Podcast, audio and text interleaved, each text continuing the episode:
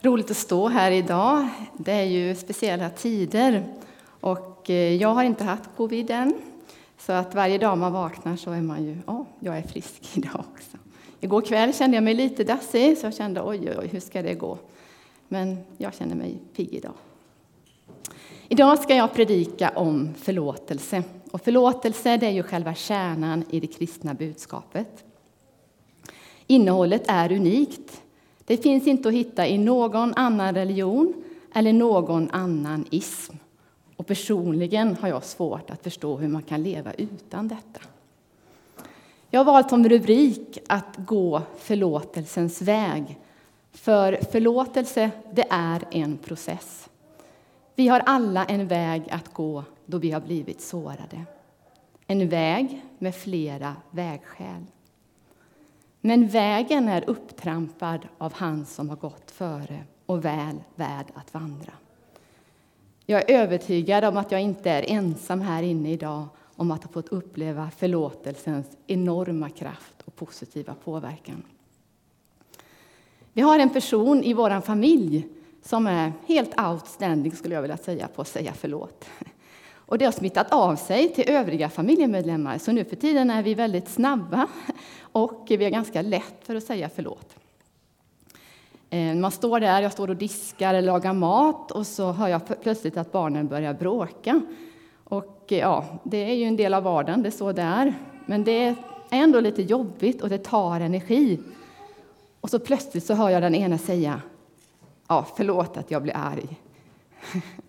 och så säger den andra Ja, förlåt mig också. Och jag har så många gånger förundrats över hur atmosfären i rummet förändras. Det kommer glädje och plötsligt så får jag kraft. Det är fantastiskt vad ett litet förlåt kan göra. Jag har idag valt att fokusera på den väg som jag tycker är mest kuperad och svårframkomlig. Och det handlar om att förlåta den som har gjort mig illa, som inte själv är intresserad av någon försoning och kanske inte ens vill kännas vid det som har hänt. Jag vet inte om du har varit med om detta. Har du inte det så ska jag, är det bara att gratulera. Men denna predikan är ändå för dig. För får du bara leva tillräckligt länge så kommer detta även att drabba dig. Det är så, det är konsekvensen av att vi lever i en ofullkomlig värld. Men jag tänkte faktiskt idag att börja med att fokusera på himlen. Jag hade, jag hade med mig en artikel här idag, tyvärr glömde jag tidningen, men det var från Världen idag. Det handlar om Amanda, en tjej, drygt 20 år gammal. Hon har varit kristen hela sitt liv, men kämpat väldigt mycket med prestationskrav. Hon kände inte riktigt att hon är tillräckligt bra för att vara kristen. Och det kom till en punkt där hon blev så tröst, trött på presterandet att hon bad en drastisk bön till Gud. Hon sa, om inte du möter mig så kommer jag att bli ateist för resten av mitt liv. Några dagar senare så fick hon se en syn. Hon såg Guds tron, Gud Fadern i mitten och Jesus på höger sida om Gud. Hon såg inte Guds ansikte, men hon såg hans kläder som hon beskriver som levande glitter och som liksom svävade. Hon såg färger som inte finns på jorden, tusentals färger.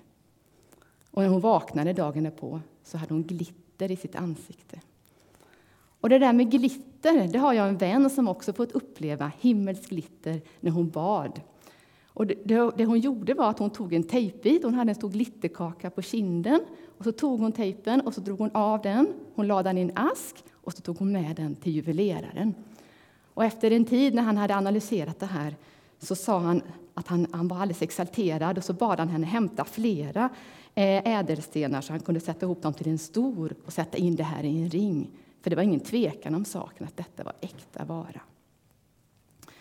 Det är i denna himmel som i Uppenbarelseboken beskrivs ha en stad av rent guld och en stadsmur smyckad av ädelstenar som vår Gud har sin hemvist. Gud lämnade denna plats frivilligt för att upprätta sin initiala plan att rädda mänskligheten. Jag tycker det är logiskt att tänka att Gud borde ha fötts i en kunglig familj eller åtminstone i ett kungligt slott.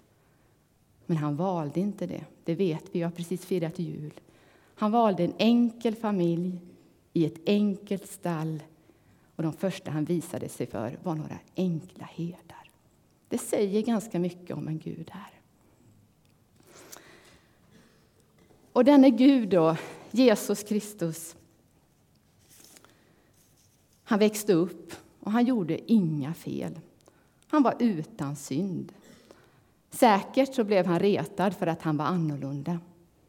Han var älskad av många, men inte av alla. Och när han var drygt 30 år gammal så blev han anklagad för något som han inte hade gjort och slutligen dömd till döden. Hans brott var han ansågs ha hädat för han hade uttalat sig om att han var Guds son. Fariseerna och de skriftlärda de ville inte tro på något som var sant. Jesus, som var både Gud och människa, blev uppspikad på ett kors. Och Det gör verkligen ont i mig att tänka på den smärtan som Jesus måste ha känt när spikarna genomborrade hans händer och hans fötter. Men inte nog med det. Jesus genomborrades på korset också av all min och din synd. Allt det som du och jag har gjort som är fel, allt det vi har gjort och allt det vi har tänkt. Men inte bara vi, utan all världens synd. Det går inte ens att föreställa sig den smärtan som Jesus måste ha upplevt där på korset.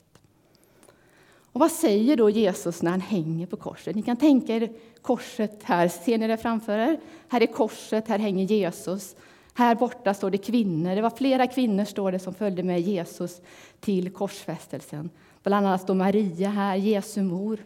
Hon gråter. Jämte henne står den lärjunge som Jesus älskade mest, helt förtvivlad.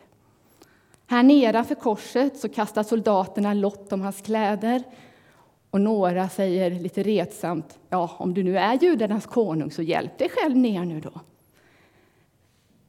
Rådsmedlemmarna, de hånar honom. Folket, de går förbi, de skakar på huvudet lite föraktfullt. Jesus vet vad det innebär att bli orättvist anklagad och hur det känns när anklagarna i triumf ser på hans sargade kropp. Kanske har du också erfarit något liknande. Jag menar förstås inte att du har hängt på korset och tagit på dig all världens synd. Men det här att blivit utsatt för svek, förtal, orättvisa anklagelser, maktmissbruk. Listan kan göras lång. Där förövraren inte visar någon ånger och kanske som i Jesu fall till och med stolthet över sin handling. Jesus han är ju den som vi kristna har valt att följa. Så åter till frågan, vad säger då Jesus när han hänger där på korset? Är det någon som kommer ihåg? Lars-Uno, vad säger Jesus?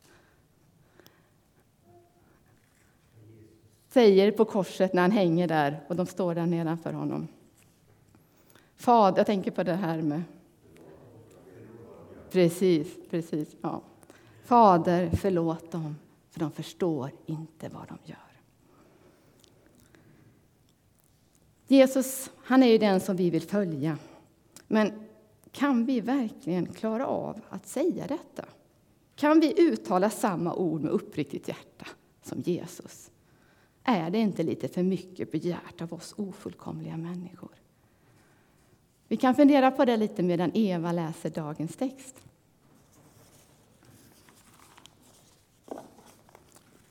Matteus kapitel 18, vers 21-35.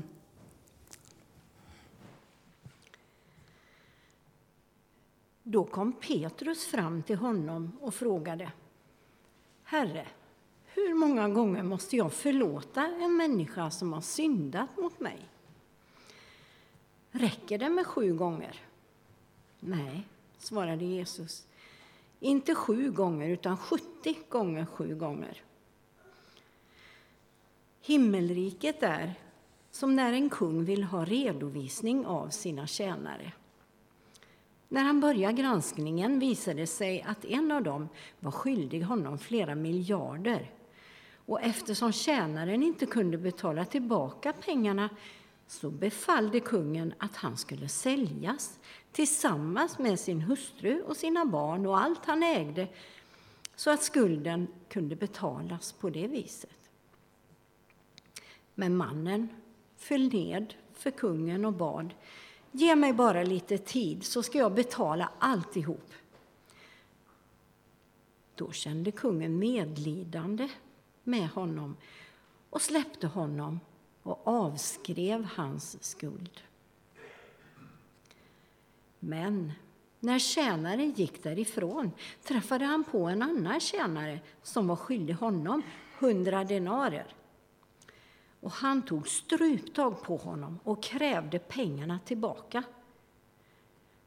Hans arbetskamrater föll då ner inför honom och sa Ge mig bara lite tid. Hans arbetskamrat föll då ner för honom och bad honom och sa Ge mig bara lite tid så ska jag betala. Men mannen ville inte vänta, utan gick därifrån och ordnade så att den andra tjänaren blev satt i fängelse till dess att hela skulden var betald. När de andra tjänarna fick reda på detta blev de mycket upprörda och gick till kungen och berättade vad som hade hänt. Kungen kallade då till sig tjänaren och sa din usling, här avskrev jag hela denna din stora skuld bara för att du bad mig om det. Borde inte du ha förbarmat dig över din medtjänare på samma sätt som jag förbarmade mig över dig? Sedan lät den uppretade kungen sina fångvaktare ta hand om mannen tills han hade betalt allt han var skyldig. På samma sätt ska min fader i himlen göra med er om ni inte av hjärtat förlåter era medmänniskor. Amen. Och det här läste jag ur en bibel som heter Nu-bibeln. Den är ny för mig. Och den är ju lite annorlunda. Det här med eh, att han var skyldig miljarder på grekiska är det 10 000 talenter och det var den största summan och högsta valutan i dåtidens Mellanöstern. En denar motsvarade en dagslön. Vad bra du sa det, för det tänkte jag också berätta. Jättebra. Ja, det här är ingen lätt text, men det här är Guds ord, så vi får säga amen på det. Vad tänker du när du läser den här texten? Jag tycker att det är oerhört jobbigt, väldigt pinsamt tycker jag när man tänker på den här obarmhärtige tjänaren. Vilken egoist han var! Visst blir man upprörd? Hur kunde han visa sådan obarmhärtighet när han hade själv fått uppleva och smaka på en sådan stor barmhärtighet? Precis, jag slog också upp det här med 10 000 talenter jämfört med 100 denarer, hur mycket det är idag. Och då fick jag läsa mig till att det skulle bli en skuld på eh, idag på 6 miljarder kronor jämfört med en skuld på 100 000 kronor. Poängen med liknelsen är att vår moraliska skuld, vår synd till Gud, den är obetalbar. Det handlar både om medveten och omedveten synd. Den tuffa verkligheten är att varje ord, tanke och gärning som vi gör innehåller spår och tyvärr många gånger mer än bara spår av egoism. Vad du eller jag än har varit med om, hur hemskt det än må vara, så är skulden som vi har till Gud, som är helig och fullkomlig, så mycket större jämfört med den skuld personen som skadat dig och mig har gjort sig skyldig till. Och det jobbigaste, det allra jobbigaste med den här liknelsen, det är ju att den här egoistiska tjänaren, det är jag och du. När vi väljer att inte förlåta vår mamma, pappa, bror, syster, före detta, chef, granne. Ni kan sätta in det som ni tänker på, som inte kommer och ber oss om förlåtelse. Jesus vet ju hur svårt detta är och det är därför han i Fader vår lär oss att be. Fader, förlåt oss våra skulder liksom vi har förlåtit dem som står i skuld till oss. Det står inte Fader, förlåt oss våra skulder, liksom vi har förlåtit dem som har bett oss om förlåtelse. Varför är det då så viktigt att förlåta? Jo, Jesus vill inte att du ska bära på tunga bördor och att det som har hänt ska få förstöra ditt liv. Det här är dagens budskap. Han vill läka dina sår och han vill sätta dig fri. Han vill läka dina sår och han vill sätta dig fri. Det är oerhört viktigt att förstå att hur du och jag väljer att hantera konflikter, förtal, lögner och orättvis behandling det får avgörande konsekvenser för livet här och nu, för dig själv och för din omgivning, men också för evigheten. Det är tufft att bli utsatt och även om man är kristen så kan bitterheten slå rot och ångest och smärta, både psykisk och fysisk, kan ta överhand och kontroll över våra liv. Förlåtelse är en process som kräver total efterföljelse till Jesus.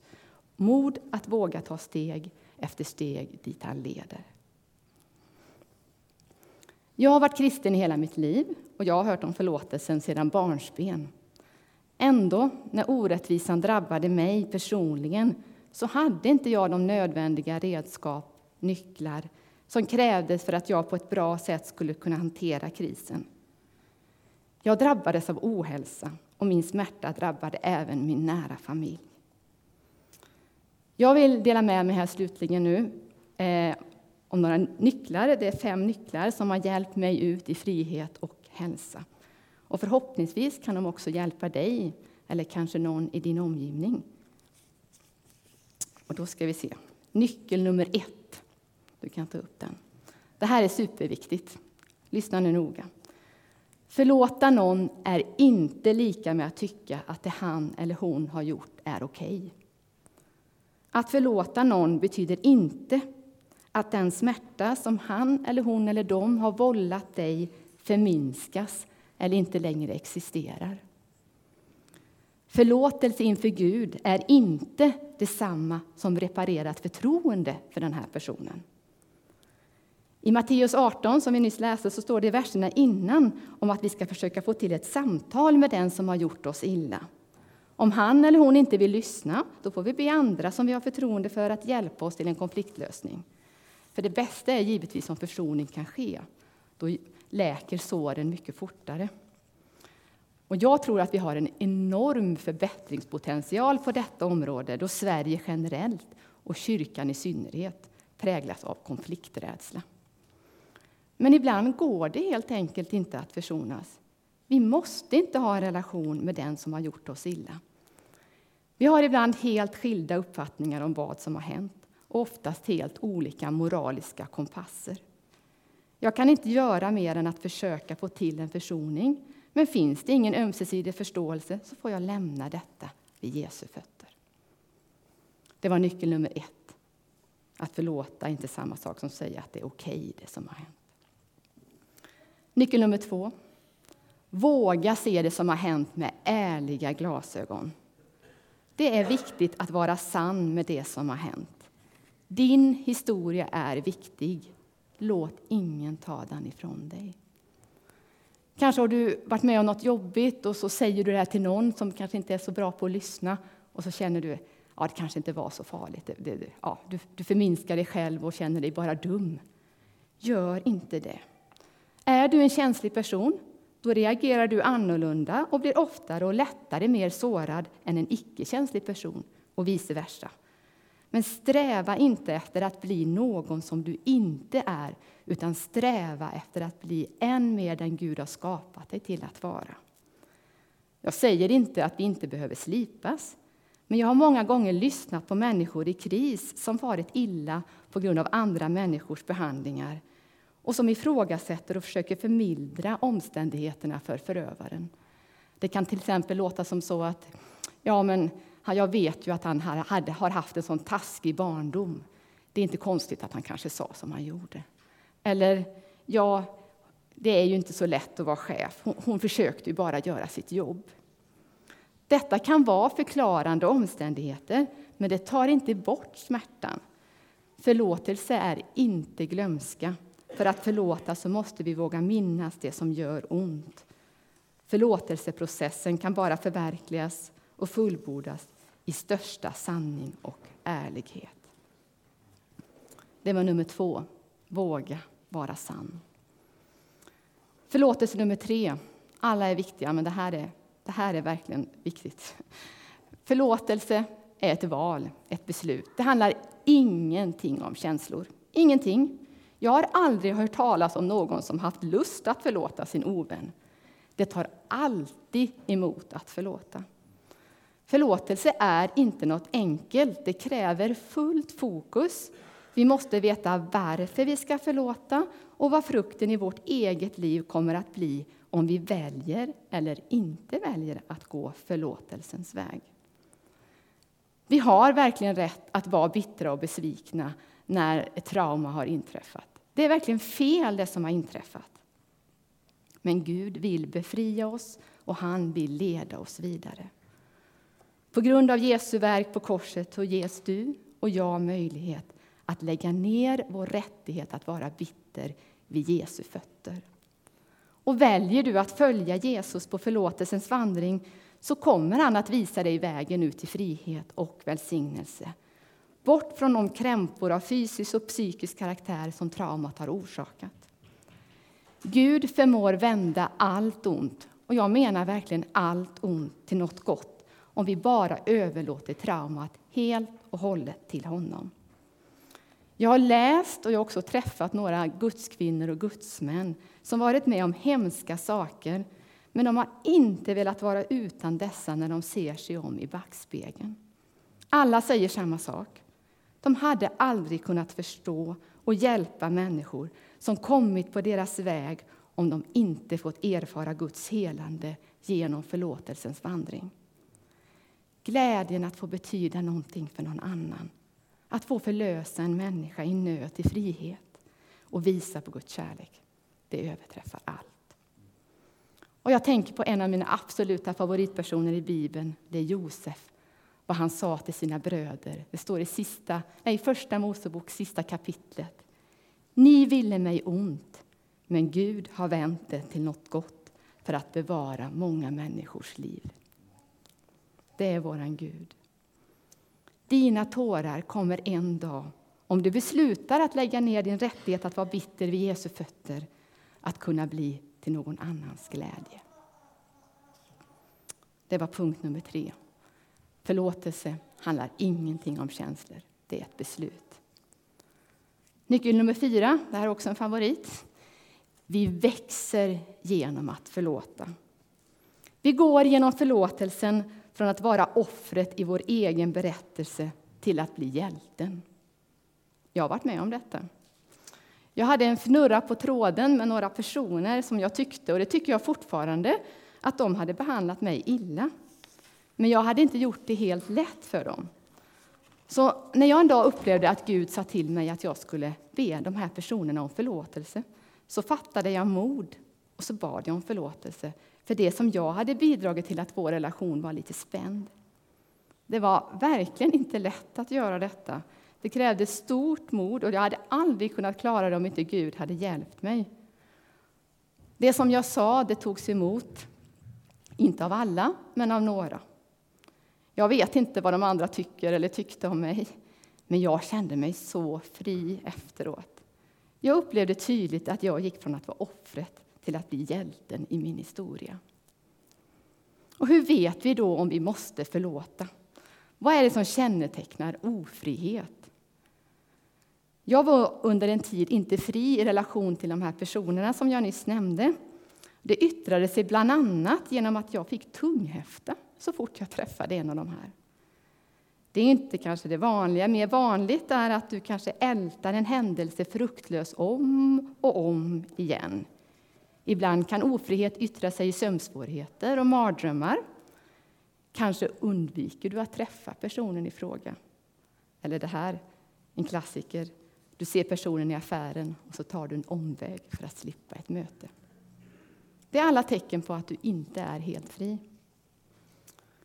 Jag drabbades för några år sedan av en nära väns svek. Och fast jag försökte att förlåta så hade jag svårt för att bli fri. Gud visade mig då ett bibelord som blev till stor hjälp i min förlåtelseprocess. Orden från Efesierbrevet 6 de lyste upp för mig och jag läser från vers 10. Hämta nu styrka hos Herren av hans oerhörda kraft. Ta på er Guds rustning så att ni kan hålla stånd mot djävulens lömska angrepp. Och lyssna nu noga. Ty det är inte av varelser av kött och blod vi har att kämpa mot utan mot härskarna, mot makterna, mot herrarna över denna mörkrets värld mot ondskans andekrafter i himlarymderna. Visst har vi alla ett ansvar, men ytterst sett är kampen av en annan dimension. Vi är ofta andligt naiva här i vår kultur, i vårt land. Vi kan oftast inte se andevärlden, men lika fullt så existerar den. Min kompis som svek mig, hon sa sig visserligen vara kristen, men det hon gjorde var inte rumsrent. Frukten var inte god. Men kom ihåg, Gud hatar synden, men han älskar syndaren. kommer sista nyckeln, nyckel nummer fem. Vi behöver väl välja att välsigna den som har gjort oss illa och därmed sätta honom eller henne fri. Det står i Guds ord att vi ska be för våra fiender. Vi kanske inte orkar göra det, i alla fall inte när vi är som mest sårade.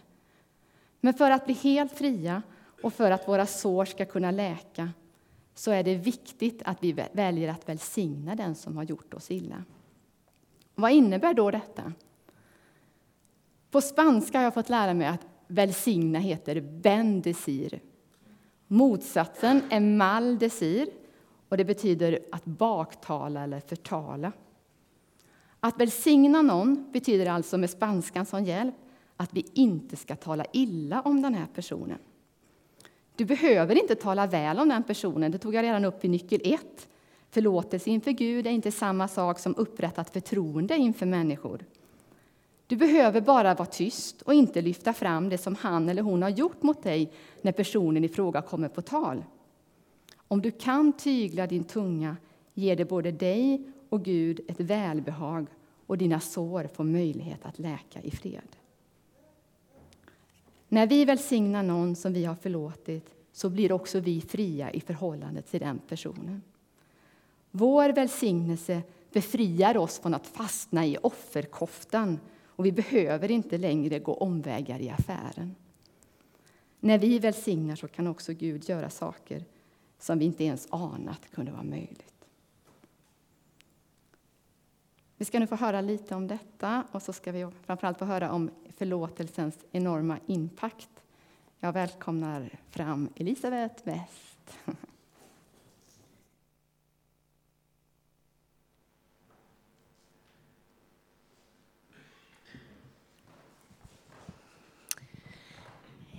hej allesammans!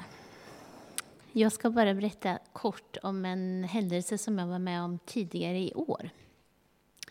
Eh, på mitt arbete så fick eh, vi för en tid sedan en ny chef. Och ehm, eh, man kan väl säga att vi hade olika syn på mycket. Bland annat ledarskap och ja, så. Och eh, i våras så blev det en situation där jag blev eh, väldigt eh, trängd av min chef. Jag blev väldigt ifrågasatt. Och ehm, ja, det blev väldigt jobbigt för mig. Så att, det blev så att jag ehm, valde, precis som Jenny har sagt här innan, att undvika min chef. Jag bytte korridor. Jag, Ehm, jag kände att det var svårt att vara mig själv i min chefs närhet. Ehm, jag blev väldigt begränsad som person. Och det blev väldigt jobbigt för mig och eh, jag kände att jag ehm, ja, men jag tänkte att jag kan inte vara kvar på mitt jobb längre för jag, jag känner att jag kan inte fungera här. Och det var väldigt tråkigt för jag tycker väldigt mycket om mitt jobb. Mitt jobb och mina jobbarkompisar tycker jag väldigt mycket om. Och sommaren gick och sen var jag på en eh, gudstjänst här i Elim och eh, under förbönstunden så eh, gick jag fram för förbön. Och då var det Jenny som var förebedjare och jag bara berättade lite kort om den här situationen och hur den hade påverkat mig och påverkade mig fortfarande. Och, eh, vi bad tillsammans och efter en stund så sa, frågade Jenny, har du förlåtit din chef? Och jag bara, nej, det har jag inte gjort. Ja, men vill du förlåta din chef? Mm, ja, det kanske jag, det kanske jag ville. Jag, jag, kände väl att jag hade inte så mycket att förlora i den stunden, för jag ville egentligen inte byta jobb. Ehm, så vi bad en förlåtelsebön och jag upplevde inget speciellt då. Ehm, men jag tackade för förbönen och eh, gick till jobbet som vanligt veckan efter. Under den veckan, jag tänkte inte faktiskt ens på det från början, men under den veckan så märkte jag efter ett tag att men jag behöver inte byta korridor längre. Och jag kan möta min chef utan att känna att hans ord har någon makt över mig längre. Jag, jag kände att jag, jag var liksom fri i den, i den relationen. Det han sa och det han gjorde, det liksom rann av mig. Jag kände mig verkligen, jag kände mig verkligen fri i, i den relationen. Och eh, det var så häftigt för att jag hade inte sagt det här till mina jobbarkompisar. Ja, de visste om situationen som hade hänt under våren, det, det var de medvetna om. Men, men inte att jag hade fått förbön i kyrkan. Men de kom till mig och sa, vad har hänt med chefen? Eh, för de märkte att ja, men han försökte vara lite som vanligt folk, liksom. vara trevlig och vara, ja, vara vänlig helt enkelt. Så de märkte faktiskt också på chefen att någonting hade hänt. Och det är superhäftigt. Gud är verkligen god och jag tycker det är så häftigt när man är församling att man, man får hjälpa varandra. Ehm, vi hamnar alla i svår, olika svårigheter och vi råkar ut för olika problem. Ehm, men jag kan bara uppmuntra till att när du har det så tala med någon som du har förtroende för och ni kan be tillsammans. För många gånger när man är i den situationen så är man så inne i sina känslor och inne i sig, sig själv att man har svårt att liksom tänka klart och man kan inte alltid se en väg ut eller en väg fram. Men tillsammans med den du talar med och tillsammans med Gud så får man hjälpa varandra framåt. Det är jättehäftigt. Ja. Avsluta med en superkort berättelse som jag tycker också är så fantastisk om vad Gud kan göra. Det var en mamma och en son. De hade en dålig relation. Tyvärr hade de ingen relation alls sedan fem år tillbaka. Den var bruten och det fanns nog fog för det. Och alla vi som är mammor, jag tror också att alla andra också kan sätta sig in i situationen. Man bryter inte i första taget en relation med sitt barn. Men så här var det. Men mamman var inte fri. Detta bekymrade henne varje dag. Hon mådde så dåligt av detta.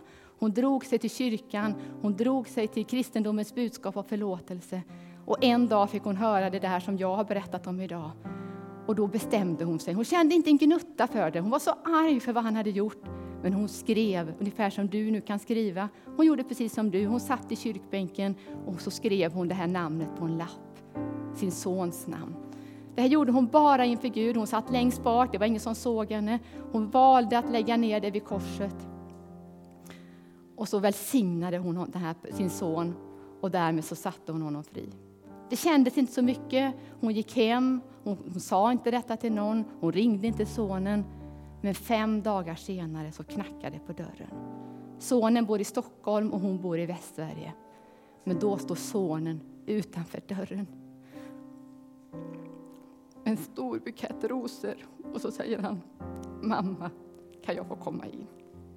Detta hade aldrig hänt om hon inte hade skrivit ner hans, lapp, äh, hans namn på en lapp. Och det kan hända lika mycket som det. Jag är övertygad att om det du skriver idag, att vi kommer få höra många vittnesbörd framöver om vad Gud har gjort. För Gud, det handlar inte om något som jag har sagt, utan det handlar om Gud och han förmår göra långt mer än vi kan önska och begära.